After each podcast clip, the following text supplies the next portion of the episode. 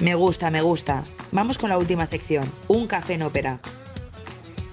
Pues muchas gracias, Andrea. Y bueno, aquí en un café en ópera, porque estamos aquí en la Plaza de Ópera, pues tenemos digitalmente, virtualmente hoy a una crack que además de ser muy maja, es una gran deportista que, como tú bien has dicho, pues se llama Sandra Piñeiro Fungueiriño y es una País Vasco y es una tía muy maja. ¿Qué tal, Sandra? ¿Cómo estás?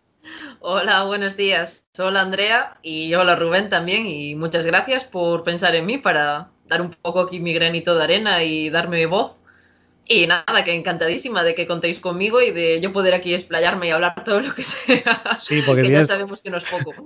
Tienes más peligro que yo, ya se dará cuenta hoy la audiencia. Por cierto, muchas gracias a todos porque vamos creciendo en el podcast y, y encima nos decís que os gusta. Y yo sé que algunos sois mala gente y si lo decís es porque lo queréis de verdad. Así que eh, que sepáis que esta señora habla más que yo. Entonces intentaré no competir con ella y dejar que se explaye. Mira, hoy queríamos tener a Sandra y la tenemos porque me parece flipante la viralidad que hay hoy en día de cualquier cosa. Entonces, ¿cómo aparece en Australia o en Nueva Zelanda un vídeo de una tal Sandra en Orio remando? Se le parte el remo. Eh, bueno, no sé, ¿a ti qué te parece, Sandra? O sea, esto es bestial, ¿no? O sea, tú fliparías, ¿no? También. Yo, en realidad, el momento cuando volvió a surgir, el vídeo que se hizo viral ahora ya hace un año que existe. Y se volvió a hacer viral ahora cosa de una semana. Y yo me enteré otra vez porque me lo pasó mi madre. O sea, mi madre desde Galicia, de repente me mandó un mensaje de LinkedIn. Y dije yo, ¿qué pasa aquí? Y de repente me dice, no, te acaba de compartir esta chica que es coaching, tal, sobre todo habla de, temas motivacionales, de trabajo de equipo y todo eso, y te acaba de, compartir. Y le llegó a mi madre a Galicia. O sea, yo desde aquí, desde Euskadi, le llegó a mi madre a Galicia. Y pues a raíz de esa cuenta se empezó a compartir en otras, en otras más, en muchísimas más. Y a día de hoy es que me habló gente tanto de Reino Unido, de, Sudamérica, eh, gente que también trabaja un poco a nivel psicología y lo que te digo de coaching, pues me, que me están poniendo de ejemplo el vídeo, de cómo yo reacciono y lo ponen pues a nivel de trabajo empresarial incluso. Entonces yo de un simple vídeo que hasta desconozco quién es el que lo ha hecho, porque no sé quién es el que ha creado el vídeo, y a raíz de ahí pues me ha hablado muchísima gente. Entonces sí que es un poco alucinante, por así decirlo, la, viralización que puede tener algo, y sobre todo en redes sociales. Nosotros Claro, estamos aquí hablando y habrá gente en su casa que no tenga ni puñetera idea de qué va esto. Pues, pues tiene que ir a YouTube o a LinkedIn o donde sea y buscarlo. Eh, el vídeo es de una remera de Orio. Orio es el club de remo donde está Sandra y además han sido campeonas encima. Eh, y ellas están con la trainera, ¿no? Eh, remando y en un momento dado hay una pieza que sujeta el remo con la embarcación que se llama, empieza por T, pero no El tolete, el tolete. Se le rompe el tolete y entonces, digamos, pues el remo ya no lo puede usar. Entonces, la gracia del vídeo, bueno, maldita la gracia, dirá ella, pero la gracia del vídeo es que en ese momento una de las remeras que marcan el ritmo, que son las que están situadas adelante, la, la, la, de, la, del lado de, Sandra, pues que es ella, pues claro, no sabe qué hacer. Y entonces, pues ahí tienes la decisión de, de si me quedo quieta o intento hacer algo y lo que decide Sandra en ese momento es hacer como que rema, pero para marcar el ritmo a las de detrás, ¿no? Que ganen o no ganen es anecdótico, pero es que encima ganaron, ¿no?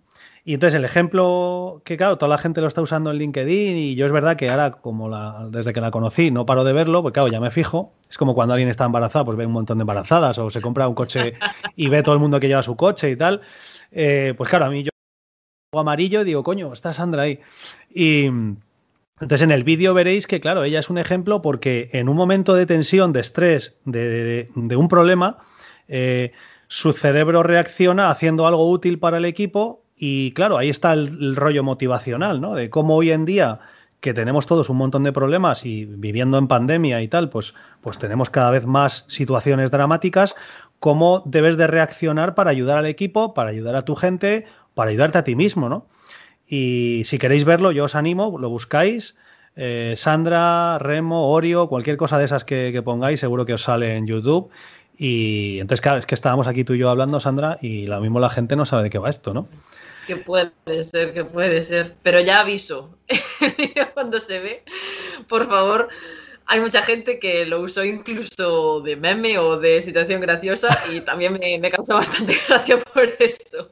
Pero yo ya digo, la, mi forma de actuar en ese momento quizás también se hizo tan viral. No es que nunca haya pasado que alguien le haya roto el tolete o el remo, tiene pasado muchísimas veces. A ver, sí que es verdad que la forma en la que yo reaccioné, pues puede que no sea muy común, pero se hizo viral porque se dio la casualidad de que yo estaba ahí delante, tenía ese día que nos tocó llevar a nosotras la cámara de, de la televisión, entonces yo por la maldita suerte o por la agraciada suerte, pues se dio ese momento, esa situación, a mí me rompió y tenía una cámara grabándome así, o sea, frente a la cara, o sea, que más, más variables para que fuera viral tampoco podía tenerse. Dieron el día y las circunstancias. Día Y- de Horache, como día.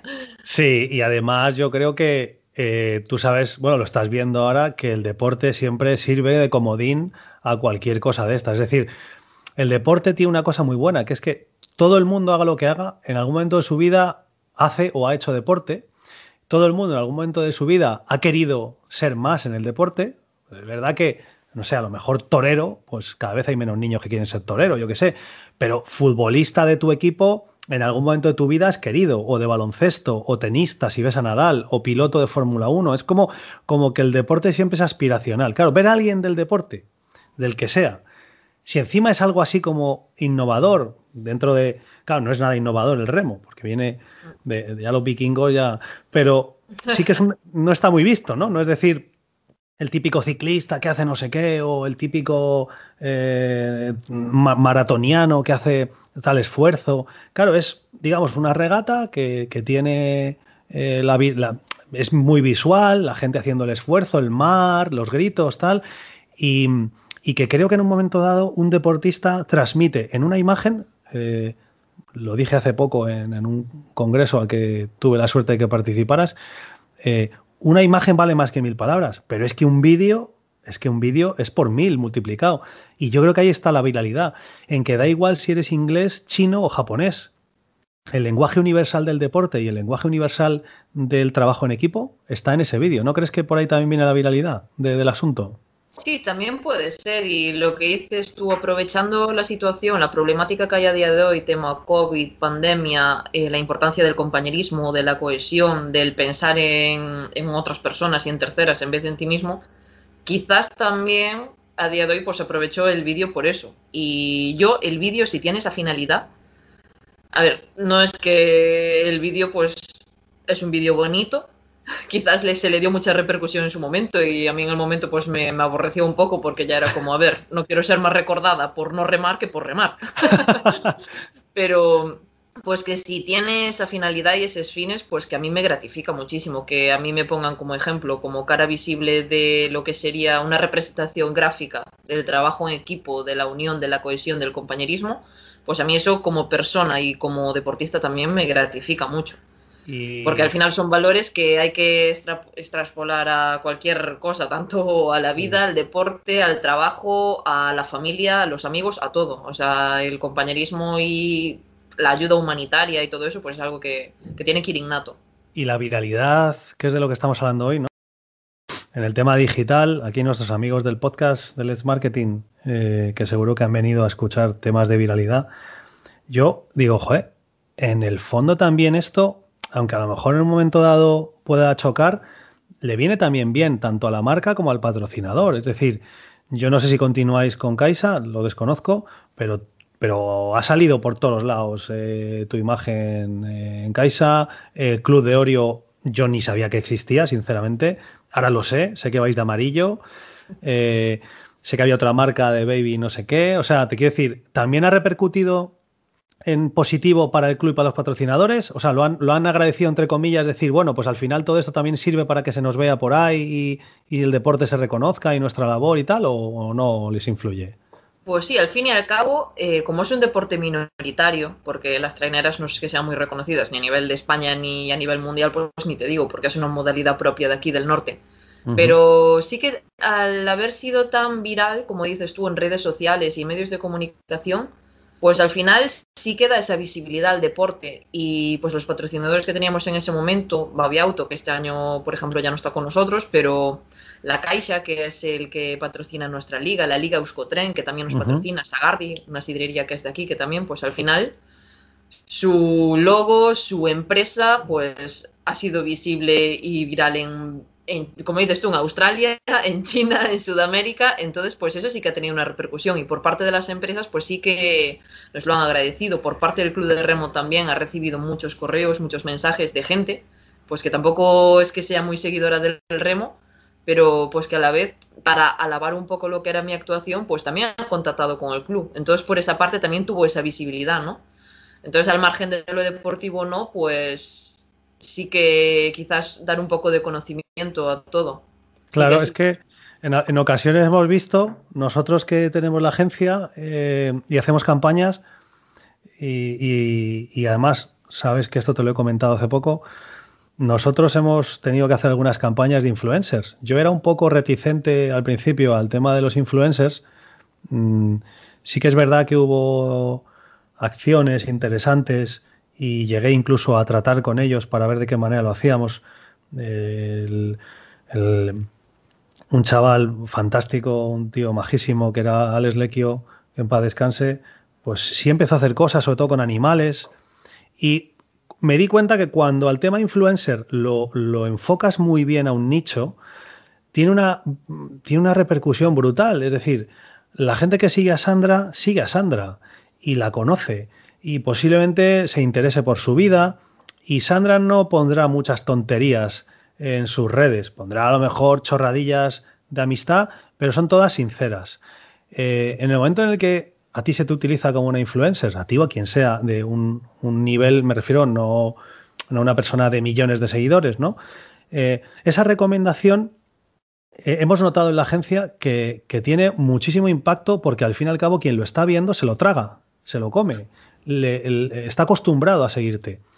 Y es verdad que otra serie de, pues vamos a no voy a decir nombres porque luego se enfadan, pero algún cantante o alguna cantante, y hemos hecho alguna acción con ella, no tiene, y dices tú, joder, si tiene 400.000, 500.000 seguidores, y no hemos tenido prácticamente ningún impacto, pues posiblemente porque la gente que le sigue desconecta ya, porque hace muchas promociones o, sabes perfectamente que te está vendiendo algo que ni se cree, mientras que el microinfluencer normalmente se preocupa de que lo que haga le, interesa, ¿no? Tú no vas a hacer una campaña pues de algo que no, que no creas en ello, ¿no? Porque no, no vives de eso. Entonces, eh, a lo mejor otra persona que sí vive de eso es incoherente y ha pasado casos, no sé si tú, tú has llegado a ver alguno, pero me acuerdo de una chica que hablaba de unas galletas dietéticas y, y se le escapó luego en una conversación privada que hacía con sus con un grupo de amigos, se le escapó que vayan vaya mí de galleta, que no sabe a nada, que sabe a plástico, y es que acababa de hacer el, vídeo en el que decía que, que estaba buenísima, os la recomiendo, y por el grupo alguien lo filtró y estaba poniendo a parir la galleta, ¿no? Entonces, yo creo que lo bueno que tenéis, eh, la gente que os hacéis virales un poco así por accidente, es que es todo muy natural y es que es sincero, ¿no? A ver, yo por mi parte, eh, mis redes sociales, que es lo que dices tú, yo no tengo un millón de seguidores ni tengo 20.000 seguidores, pero sí que sé que la gente que me sigue es gente que, es de mi círculo cercano y las que no lo son es gente que realmente le gusta lo que yo hago. Yo suelo publicar cosas referentes al deporte, a una buena alimentación, una buena, un buen día a día, no publico cosas pues que puedan o ser malsonantes o que puedan ser un poco un mal ejemplo, ¿no? Yo al final pues también soy graduada en ciencias del deporte, entonces para mí lo primordial es el deporte. Y la verdad te voy a poner un ejemplo porque hace, no hace mucho, una compañía de suplementación, bueno, que no voy a decir el nombre, se puso en contacto conmigo para que yo fuera un poco la cara visible, que fuera la embajadora y yo, como es lo que te digo, yo no voy a, a, o sea, a promover algo con lo que yo no estoy de acuerdo. Entonces a raíz de eso pues yo me negué porque también me sentiría un poco hipócrita, un poco cínica porque tú lo que tienes que vender tiene que ser algo en lo que creas, algo que creas que es pues que va a traer beneficios a quien lo vaya a comprar o al final la gente que lo va a hacer a raíz de ti tiene que confiar en ti. Entonces yo no voy a poner de mi boca ni de mi imagen pues algo que no vaya a ser bueno para otra persona. Entonces, creo que hay que ser un poco coherente y un poco transparente, sincero, y a raíz de tú las empresas o las marcas o lo que quieras vender o no, o lo que quieres dar visibilidad o no, o potenciar, pues tú tienes que ser creer en, en, ello y al final pues que tú eres la cara visible de eso, ¿sabes? Va a ser algo que te va a repercutir a ti también. Entonces tienes que estar confiando plenamente en qué es lo que vas a lo que es lo que estás entregando a ese público, ¿no? Tienes que ser pues sincero contigo y con ese público también. Entonces quería poner así un poco ese ejemplillo. Y oye, Sandra, eh, totalmente no tiene nada que ver, ya lo sé, pero pero ¿qué tenemos en España que tenemos deportistas tan no te voy a decir tan buenos, porque eso está ahí. En fin, el otro día le hemos metido un bañito a Alemania interesante en fútbol. Nos van a dar la vacuna a los últimos, a este paso. Eh, pero, pero es que son gente con cabeza. O sea, de unos años aquí eh, ves, ves deportistas, sobre todo en baloncesto, Rafa Nadal, no sé, ciclistas, que tienen el coco muy bien amoblado. O sea, eh, ¿tú crees que se está valorando mucho ahora el mens sana incorpore sano, es decir, que, que, sí, que muy bien que remes o que corras mucho o des patas a un balón, pero preocúpate del coco, ¿no? Tú, tú, tú que eres deportista, ¿cómo lo vives eso? A ver, yo eh, te lo voy a decir también un poco como experiencia personal. Yo de pequeña era muy cabeza loco. Era muy inquieta, muy nerviosa, era un poco rebelde, como decía mi madre, un poco la oveja negra de la familia. No creo y... yo eso. Uf. Sí. Y sí que es verdad que, que, el remo, o el remo y cualquier deporte, ¿no? Pues que te encamina un poco, te da valores que a lo mejor por parte del sistema educativo no te dan, o por parte de, de otros ámbitos de tu vida, pues que quedan un poco en un segundo plano, ¿no? Y a mí, personalmente, el deporte, pues sí que me encaminó. Y los valores que tengo como persona y todo, los tengo a raíz del deporte. Entonces creo que por eso es muy importante ya no lo digo como graduada, ni como licenciada, ni como tal, pero que son cosas que puedes extrapolar al trabajo, a la familia, a los amigos y a todo. Yo el trabajo en equipo que aprendí con, con el deporte, el compañerismo, el, el, todo. Es que yo soy lo que soy a día de hoy gracias al deporte. Llevo toda la vida haciendo deporte y en los momentos más complicados, esta época rebelde que se tiene todo el mundo de joven, pues al final yo no me hubiese, como por así decirlo, despendolado, como diría mi madre, ¿no? Pero sí que me ayudó un poco a encaminarme a ser coherente, racional y saber qué es lo bueno para mí, ¿no? Al final, pues lo que dices tú, cuerpo sano, mente sana y todo sano. Y que las épocas rebeldes las tenemos todo el mundo. Y a veces, pues también cambiar un poco el prisma de tu visión. Somos muy egoístas por naturaleza. Y... Mm pues que el deporte, si es un deporte de trabajo en equipo, pues que te ayuda un poco a, a, pensar no en ti, o sea, es dejar esa visión egoísta y pensar qué es lo bueno para el equipo. Siempre en vez de anteponer el bienestar colectivo antes que el tuyo. Que al final el tuyo también es muy importante. ¿eh? Que obviamente si tú no estás bien, pues no puedes estar bien con otras personas. Pero eso, no pensar a la hora de tomar decisiones y a la hora de tener ciertas conductas, pues piensa cómo pueden afectar a otras personas o en qué puedes ayudar tú a otras personas, porque a lo mejor tú haces una acción que para ti no significa nada, pero que a otra persona pues que la puede beneficiar mucho o al contrario, que la puede perjudicar. Entonces, tienes que medirte un poco y ver cómo puedes colaborar tú a nivel social también. Qué importante, de verdad te lo digo, qué importante es el tema de los valores.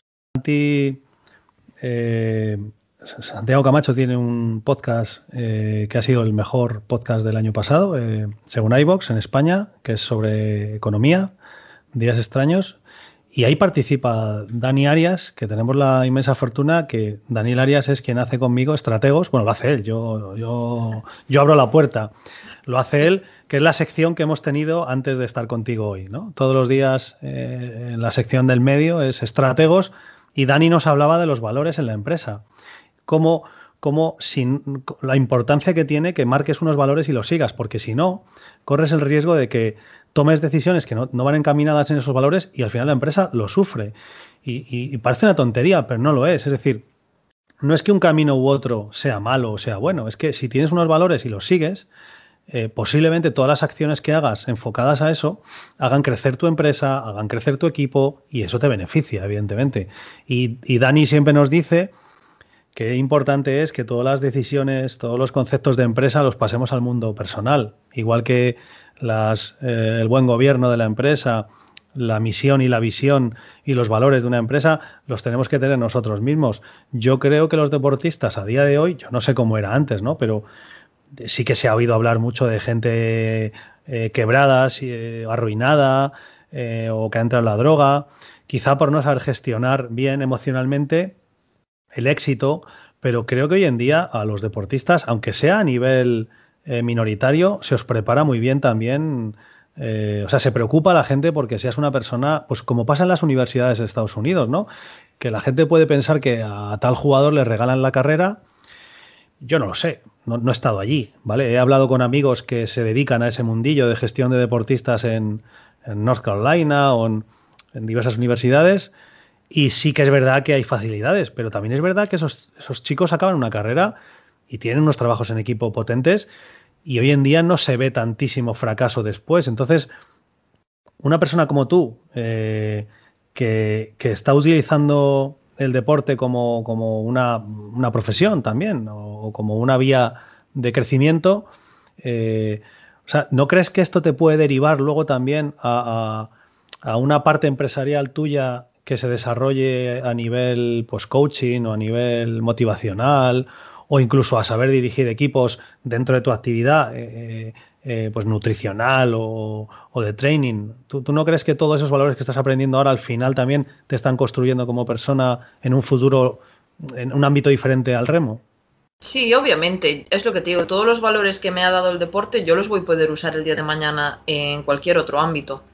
Y sobre todo los que dices tú de coaching o de trabajo en equipo o cómo podría yo coordinar un equipo o cualquier grupo de trabajo. Pues al final, eh, sobre todo los deportes colectivos, lo que vendría siendo el mío, pues es eso, te da ese prisma, ¿no? Esa visión de qué es lo que tengo yo, qué es lo que tienen mis compañeros. Entonces, al final somos piezas de engranaje, ¿no? Y yo puedo tener carencias, pero es que eso no me va a hacer ni mejor ni peor. Simplemente yo mi 100% es este. Y el 100% de la otra persona, de mi compañero, pues puede tener esas carencias que a mí me faltan. Entonces es todo tema de engranaje, lo que yo no tengo me lo da otro compañero y viceversa. Y no es ni mejor ni peor, simplemente pues como seres humanos somos diferentes, tenemos competencias diferentes, tenemos habilidades diferentes y eso no nos hace ni mejores ni peores, simplemente pues tenemos que buscar la forma de complementarnos para al final ser una buena unidad. Y creo que, lo que te digo, a nivel deportivo, a nivel empresarial y a nivel de, trabajo en equipo en cualquier ámbito. ¿Sabes una cosa? Perdona que te he cortado. No, no, Mira, hay, una, hay, una, hay, un ejemplo clarísimo. Eh, nosotros aquí en la empresa tenemos a una crack que se llama María y es la jefa de estrategia. Eh, que espero que algún día la conozcas. Si vienes por Madrid, ya sabes que un cafetito estás invitada o, lo que tomes, Red Bull o lo que sea. Y María es una crack. Eh, y fíjate, cuando, cuando la fichamos, esto, esto eh, creo que ella lo sabe. Una de las cosas que más me sorprendió a mí, que claro, gente de mi equipo me decía, joder, siempre te fijas en tonterías, tal. Bueno, vete a lo importante. Y yo la verdad es que me fijo en los detalles. Para mí los detalles marcan el todo, ¿vale? Una persona que en un momento dado tiene un buen gesto, a mí ya me dice mucho de esa persona. Una persona que en un momento dado no gestiona bien determinada situación, ya me dice mucho de esa persona. He conocido grandes empresarios, me viene uno a la cabeza que además se ha metido a política hace poco, evidentemente no decimos el nombre, eh, y es una persona que tenía, entre comillas, una trayectoria empresarial salvaje, o sea, brutal, de haber desarrollado proyectos en, en media Europa. Y en una reunión tuvimos una conversación y no le gustó lo que dije y se pilló un cabreo, se levantó, dio un golpe a la mesa, pegó un portazo y dije, joder, este tío que a lo mejor estaba mirándole un año y medio y se me ha venido abajo en 10 minutos, ¿no? Bueno, pues yo a María, una de las cosas que, que me decidieron a ficharla es que ponía entrenadora de volei. Entrenaba un equipo de volei, de chicas. Y, y yo dije, a esta no le tengo que enseñar lo que es el trabajo en equipo, a esta no le tengo que enseñar lo que es si te vas al banquillo, te aguantas y te esfuerzas para hacerlo mejor y que te saquen. A esta no le tengo que enseñar que aunque tú hayas hecho todo lo posible y lo hayas hecho lo mejor, viene otro y te gana. O sea, todo eso yo no se lo tenía que enseñar. Pues cuando estábamos valorando currículums, había gente que me decía, hombre, pero, pero mira también otras cosas. digo que sí, que sí, miradlo vosotros. Pero yo ya sé que esta persona, que a día de hoy es nuestra jefa de estrategia, o sea, lo cuento porque es un tema que me, que me toca a mí de lleno es que para mí fue fundamental eso. O sea, si, si yo voy a fichar a alguien y resulta que es entrenador de un equipo, es que esa persona ya sabe muchas cosas del mundo de la empresa. Que aunque tú hagas las cosas bien, puede llegar otro y te gana. Que aunque tú tengas un, crack, puede tener un mal día. Todos tenemos un mal día. Que aunque tú eh, tengas un sistema infalible, puede llover, puede venirse abajo la luz, pueden haber situaciones que te van a impedir desarrollar tu trabajo. Y que si en algún momento dado eh, eres muy bueno en algo, pero no aportas al equipo, te vas al banquillo, ¿no? Entonces, todas esas cosas para una empresa es fundamental, pero ya sea de comida, de gasolinera, eh, no sé, de talleres de coches, un hospital, es que es fundamental. Por eso te digo que, que la gente del deporte salís como muy bien preparada para el mundo de la empresa, de verdad te lo digo, a nivel preparación emocional. Pero ¿sabes qué te digo también a eso? Un, poco por hacer un estilo de mini crítica, por así decirlo. Eh, en el deporte sí que se nos dan esos valores, pero también porque por parte quizás de cómo está organizado el sistema educativo, eh, a los más pequeños, pues siempre se les enseña desde pequeños a una competitividad, pero no una competitividad que vaya a ser productiva para ti, sino insana. Es verdad. No te enseñan a cooperar, te enseñan a competir y desde, un punto de vista egoísta, ¿no? Sí. Te dicen que tienes que ser el mejor, que tienes que tener X puntuación, X tal, y da igual lo que tú hagas para llegar a eso. Da igual si vas a, pasar por encima de tus compañeros, si vas a, a, pues al final conseguir herramientas que no es de la mejor forma de tener esas herramientas. Simplemente te enfocan a un resultado, pero no te ayudan al proceso del camino ni a cuál es la mejor forma de hacer ese camino. Y eso es una errata que, bueno, cada vez se está, eh, por así decirlo, erradicando, ¿no? Y se valora mucho más la gente que sabe cooperar, que sabe trabajar en equipo y que sabe convivir con otras, con otras personas. Pero llevamos muchos años con un sistema educativo muy basado en, eso, ¿no? En una competitividad muy insana. Bueno, vamos. Sí, el deporte, pues al final, los que hemos practicado deporte, los que hemos hecho otra cosa, aparte de los estudios y salir pues, de ese marco educativo, pues sí que tenemos esos valores, pero a raíz de la carencia que hay en, la educación, ¿no? Bueno, es que eh, no es que tenga razón, o sea, es que está reflejando un hecho que nadie lo puede discutir. O sea, primero, el sistema educativo en España es una castaña eh, desde el momento en el que nadie se pone de acuerdo. Es decir, tú puedes ser verde, amarillo, rojo, azul, morado, mm, rosa, lo que quieras ser, pero al final a todo el mundo le interesa que sus hijos estén bien educados, ¿no?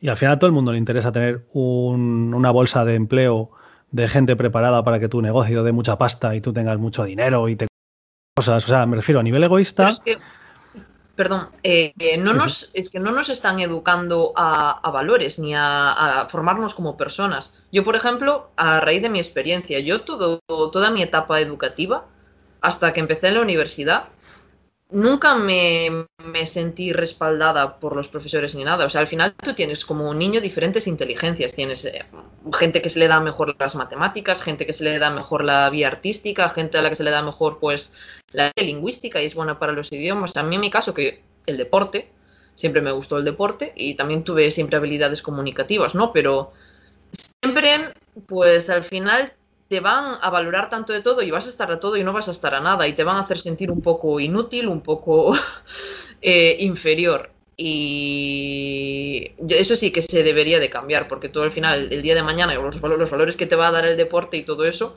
pues no te lo están dando desde el sistema educativo y puedes afrontarlo de diferentes formas, ¿no? O llevarlo para bien o llevarlo para mal. yo en mi caso, pues, sí, sí. No, no, eh, cuenta tu caso porque te voy a contar yo ahora. Vamos a, vamos a examinar qué le ocurre a un chaval desde que tiene eh, año y medio. Pero acaba, acaba y te cuento.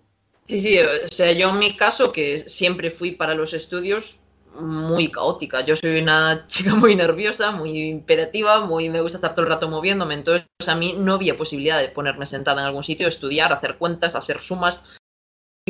Entonces, yo eh, arrastré bastantes asignaturas durante toda mi vida educativa y al final yo acabé los estudios de, o sea, los obligatorios y yo no quería estudiar más porque me sentía una incompetente. Y mm, tuve la necesidad de tomarme un año sabático y decir, no, es que a mí en realidad lo que me gusta es el deporte, los valores que me da el deporte, pues yo creo que yo puedo aportar socialmente con esto de alguna forma, ¿no? Al final se me gusta, destaco, es, pues se me da bien ¿por qué no puedo yo encaminarme por esta vía? El problema es que nadie antes me dijo que yo podía ir por esa vía o que yo podía ser válida para ir por esa vía. Entonces, Bueno. eh, sí, sí. Es que, o sea, está reflejando otro hecho. O sea, el primero es el sistema educativo. Es que vamos a poner el caso de un, de un bebé. O sea, el bebé lo llevas con seis meses a la, a la guardería, bueno, educación infantil. Eh, o sea, perdón, escuela, escuela eh, infantil. Y, y claro, eh, en ese momento va a jugar. Juega en equipo. Juega en equipo, cogen colores, cogen pinturas, trabajan en equipo y están juntos. Es muy raro que hagan actividades solos. Todas las actividades las hacen en Chupipandi. Y de ahí pasan ya al, colegio, ¿no? En primaria, bueno, entran con tres años y en el colegio empiezan ya a sentarse solos y hacer trabajos solos. Pero bueno, digamos que al principio puede haber algo ahí de vamos todos juntos a hacer esto. Vale, bien, lo compro. Pero llega un momento en el que ya tienen seis años, cinco, cinco años, y ya les empiezan a mandar deberes a casa y ya empiezan a hacer trabajos individuales y la valoración es individual. De ahí hasta que se vayan a la universidad van a estar en constante competencia consigo mismos, haciendo sus trabajos, sus historias, tú eres bueno, tú eres malo, para ti, tal, tal, tal. Llegas a la universidad y la universidad ¿qué te dice? Bueno, pues si te pasa como a mí, cuando yo llegué a Derecho, hubo un profesor que nos dijo, ustedes, eh, bueno, nos dijo dos cosas. Una muy graciosa que era, no sé cómo hemos sobrevivido sin botellitas de agua en mi época, porque todo el mundo iba con su botellita de agua y tal. Eh, pero dijo otra muy interesante. Era un profesor de constitucional. Y dijo, ustedes saben que venir a clase a partir de diciembre es de mala educación. Ustedes ya lo que tendrían que hacer es quedarse en casa a estudiar, venir al examen y, y pu- y punto, y prepararse para ser unos buenos abogados o lo que ustedes quieran hacer. Es decir, ya te estaban diciendo que qué narices hacéis aquí, tenéis que estar empapándoos los libros, el Código Civil, la Constitución, el Código Penal, la Ley de Enjuiciamiento Criminal, y de ahí eh, sales al máster, ¿vale? En mi caso ya fue un cambio al mundo de la comunicación y el marketing, y en el máster, depende de dónde lo hagas, pues empiezan a darle un poco de valor al trabajo en equipo. Sigue siendo una individualidad, pero ya empieza a aparecer, ya asoma la patita los trabajos en equipo, eh, el método del ensayo-error, hacer una empresa y jugar a qué tal, pero normalmente suele ser hacia el final, hacia el final del máster, donde ya haces algún trabajillo en equipo. Y de repente te sueltan, así con, con lacito, el sistema educativo con un lacito te suelta, te tiran en alta mar y te dicen, a la chato, a la empresa. Y llegas a la empresa y hay compañeros. Y en la empresa, por narices, tienes que cooperar con socios, con partners, con otras empresas que están haciendo una labor eh, similar en un contrato, con tus compañeros de proyecto, con el jefe o con el becario que ha entrado y le tienes que formar. O sea, estás en un constante trabajo en equipo, constante. También, si eres ingeniero de sistemas, también. O sea, es muy raro que tengas un trabajo hoy en día, salvo que seas soldador de precisión, y creo que hasta ese también tiene que tener una barca que le, que le den soporte y tal. O sea, al final, cualquier trabajo que hagas va a ser trabajo en equipo, pero te has tirado a lo mejor, no te exagero, 20 años o 18 años de tu vida, eh, un 80% de la edad que tienes en ese momento, trabajando en solitario. Y, y, enlazando con lo último que has dicho, es que es brutal que en este país no se copie las cosas buenas que funcionan en otros sitios. Estados Unidos tiene un sistema de becas para estudiantes que de verdad le ves sentido hacer deporte. Es decir, tú, si, eres si destacas en un deporte, se te mandan una serie de becas y vas entendiendo que el rendimiento deportivo, que tiene que ir aparejado al rendimiento escolar, tiene un beneficio para ti. Incluso las ligas universitarias, las vemos en, la televisión, las ligas universitarias en otros países tienen un nivel, pero con, a lo mejor con 20.000 personas viendo un partido de baloncesto de una liga universitaria o con 5.000 personas viendo un partido de tenis de, una universidad contra otra, o las regatas de Oxford y, Cambridge o Stratford cuando se meten a, a, ciclismo. Es decir, hay un, se le da un valor a, la, a que compagines deporte y, y, porque al final te estás preparando también. Aquí se considera como que, bueno, es tu, es tu hobby, ¿no? Es tu ocio, eso no tiene nada que ver con que estudies, ¿no? Eso es a que... mayores, pero al final tú también es lo que dices, tú no solo adquieres conocimientos o competencias de unos libros, de unos apuntes, de unas diapositivas. Yo creo que lo más importante es las relaciones interpersonales, interpersonales, todo. cómo te vas a relacionar tú con todo, ¿no? Y aprendes mucho más, pues, de actividades deportivas, o incluso aunque no sean deportivas, si te vas a clase de pintura, te vas a clase de música al conservatorio, tú estás aprendiendo, estás en un, en un proceso de continuo aprendizaje. Y al final, pues la gente que se, se, pues, se enclaustra un poco y se dedica simplemente a lo que es el sistema educativo, los estudios en sí, pues tú vives en una burbuja, lo que tú mismo estabas diciendo, de no socializas, no haces trabajos en equipo y de repente el día de mañana te sueltan con 23, 24 años cuando acabes la carrera o con 25, 26 cuando acabes el máster y llevas trabajando y haciendo todo, todo solo sin casi hacer ningún tipo de cooperación con nadie, y de repente te dicen que tienes que hacer un grupo de trabajo con otras 10, 20 personas. Entonces tú estás acostumbrado a ser solo tú el que toma las decisiones, estás acostumbrado a ser tú el que tiene que hacer de forma creativa o no, pues res resolución de problemas y lo, lo usas todo tu forma. Tienes tu forma de desempeñarte y de de verte envuelto en situaciones y te va a ser complicado hacerlo con otras 20 personas o sentir el apoyo de esas 20 personas o saber que tienes que tomar decisiones de la mano de ellas. Al final, pues si sales un poco de ese sistema educativo y haces otro tipo de actividades que te den esos conocimientos y esas habilidades, pues las vas a tener ya innatas un poco. Lo que viene siendo el caso del deporte, de la música, de o simplemente sin ser eso, pues de quedar para, para, ir al monte con 40 personas más. Al final, pues tienes que esa capacidad resolutiva de a dónde vamos, hacia dónde tiramos, o qué podemos hacer, o nos hemos perdido, qué hacemos. Cualquier cosa que sea estar en contacto, sí, socializar. Tú al socializar, pues ya tienes un poco más innato el trabajo en equipo. Y como nos va a matar Andrea, porque siempre me paso del tiempo y, luego me, me, me, apuñalan y me aniquilan aquí y me destruyen, eh, ¿por qué no acabamos un poco con algo dificilísimo? Dificilísimo. A ver, sorpréndeme. La viralidad, la viralidad que tenemos hoy en día con las redes sociales es buena o mala. Así, ah, ala. ¿La viralidad es buena o mala? Ostras. Pues es una muy buena pregunta, la verdad. Ostras. Depende por. Voy a ser buena gallega y te voy a decir depende por dónde te lo tomes.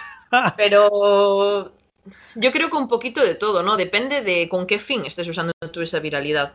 Porque hay gente que se aprovecha, pues, un poco como pues lo usa más como la parte egoísta, ¿no? Yo voy a ser viral, me voy a aprovechar de esto y pues puedo, entre comillas, vivir de esto. O puedes hacerlo de forma colectiva y decir, pues mira, esto sirve, lo voy a usar con este fin, un fin que sea un bien social o ya no un bien social, sino que transmitas X valores o, o que sepas que tu acción o el hecho de que de la razón por la que estés siendo viral, pues que va a ayudar a otras terceras personas. Puedes tomártelo un poco por el lado egoísta de qué bueno soy, me he hecho viral, mira cuántos seguidores me han subido, mira me han hablado X compañías o X tal, o puedes mirarlo por el otro lado y decir, oye, he sido viral porque a lo mejor estoy haciendo algo bien, o sea, me están usando como una imagen que puede representar algo que la gente necesita a día de hoy. Entonces, por ese lado está bien. Y por el otro, pues no tan bien. Pero es que depende un poco por dónde lo enfoques y quién sea quien se esté haciendo viral. Porque a lo mejor es simplemente puro egoísmo y a mí me interesa,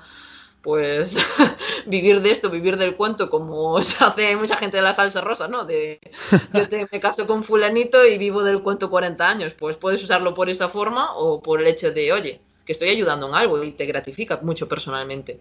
Yo creo que, yo creo que por finalizar un poco, eh, depende, depende, fíjate, tú decías, depende del fin, ¿no? Yo creo que depende de la persona. Eh, al final, la viralidad de algo, bueno o malo, es decir, la viralidad de una buena resolución de un problema en el deporte, como fue tu caso, está claro que es positiva porque transmite un mensaje positivo, un mensaje que va a ayudar a la gente a decir, joder, fíjate, en, en un momento de crisis tomas una decisión, ayudas al equipo y ganas. Ya da igual que ganes, pero tomas una decisión y ayudas al equipo. Pero si es algo malo, ¿no? Imagínate, te diría, no sé, un volcán que arrasa un pueblo, o un tipo en bicicleta que en un momento dado le, le, da un golpe a un compañero y se estrella contra la valla y se rompe la clavícula, o ese vídeo de Moving en el colegio donde están pegando a una chica las compañeras, ¿no?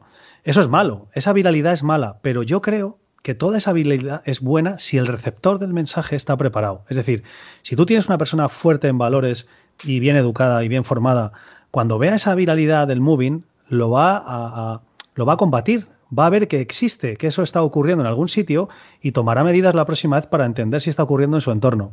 Cuando vea la viralidad de un ataque eh, a una mujer por parte de no sé quién, a lo mejor mm, está más atento a qué puede ocurrir con su vecina.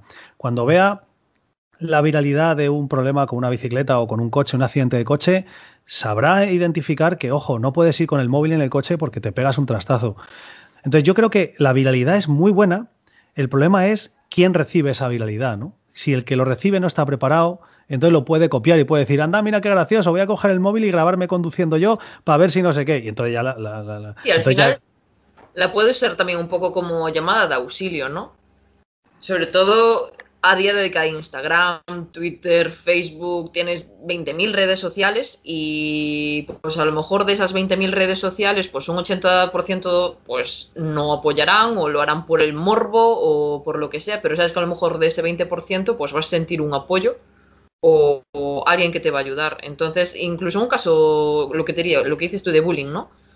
Pues habrá más gente que haya sufrido bullying. Entonces, a lo mejor de un vídeo que se hace viral de cuatro compañeros pegándole a una, pues habrá los 70 de turno que se reirán de la circunstancia, que lo, compartirán, pero por el simple hecho del morbo. Y pues habrá ese otro lado, que es la gente que te dice que no estás solo, que te ayuda, que te apoya. Y al final, pues un poco una herramienta, ¿no? Para tú enfrentarte a esa situación. Entonces, tienes los dos lados.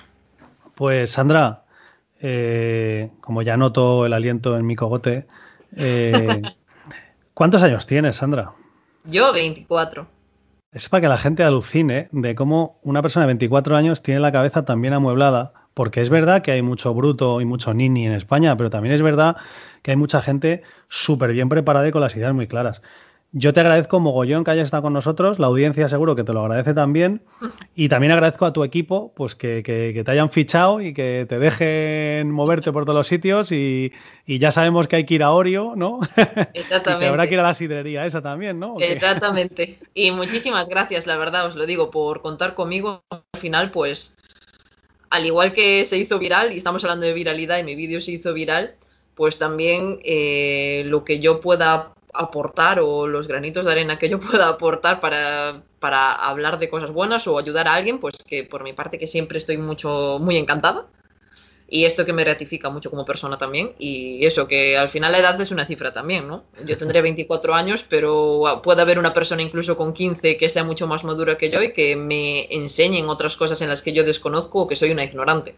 Al fin y al cabo, lo que dije antes, somos piezas de engranaje nos tenemos que engranar y lo que yo pueda aportar lo aporto y alguien que me aporta, pues que me todo recibido es siempre. Pues muchísimas gracias, eres una crack y, esperamos verte por aquí, por Madrid algún día, ¿vale? El café lo tengo en cuenta, ¿eh? Eso, eso, eso, eso. Café virtual lo hemos tomado, pero el físico hay que tomarlo. Exactamente. Muchas gracias, Sandra, y hasta siempre. Chao. gracias, hasta luego.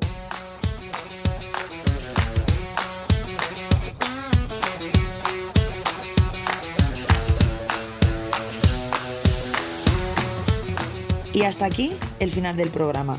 Muchísimas gracias por escucharnos. ¿Qué haríamos sin vosotros? En fin, nos vemos en el próximo episodio.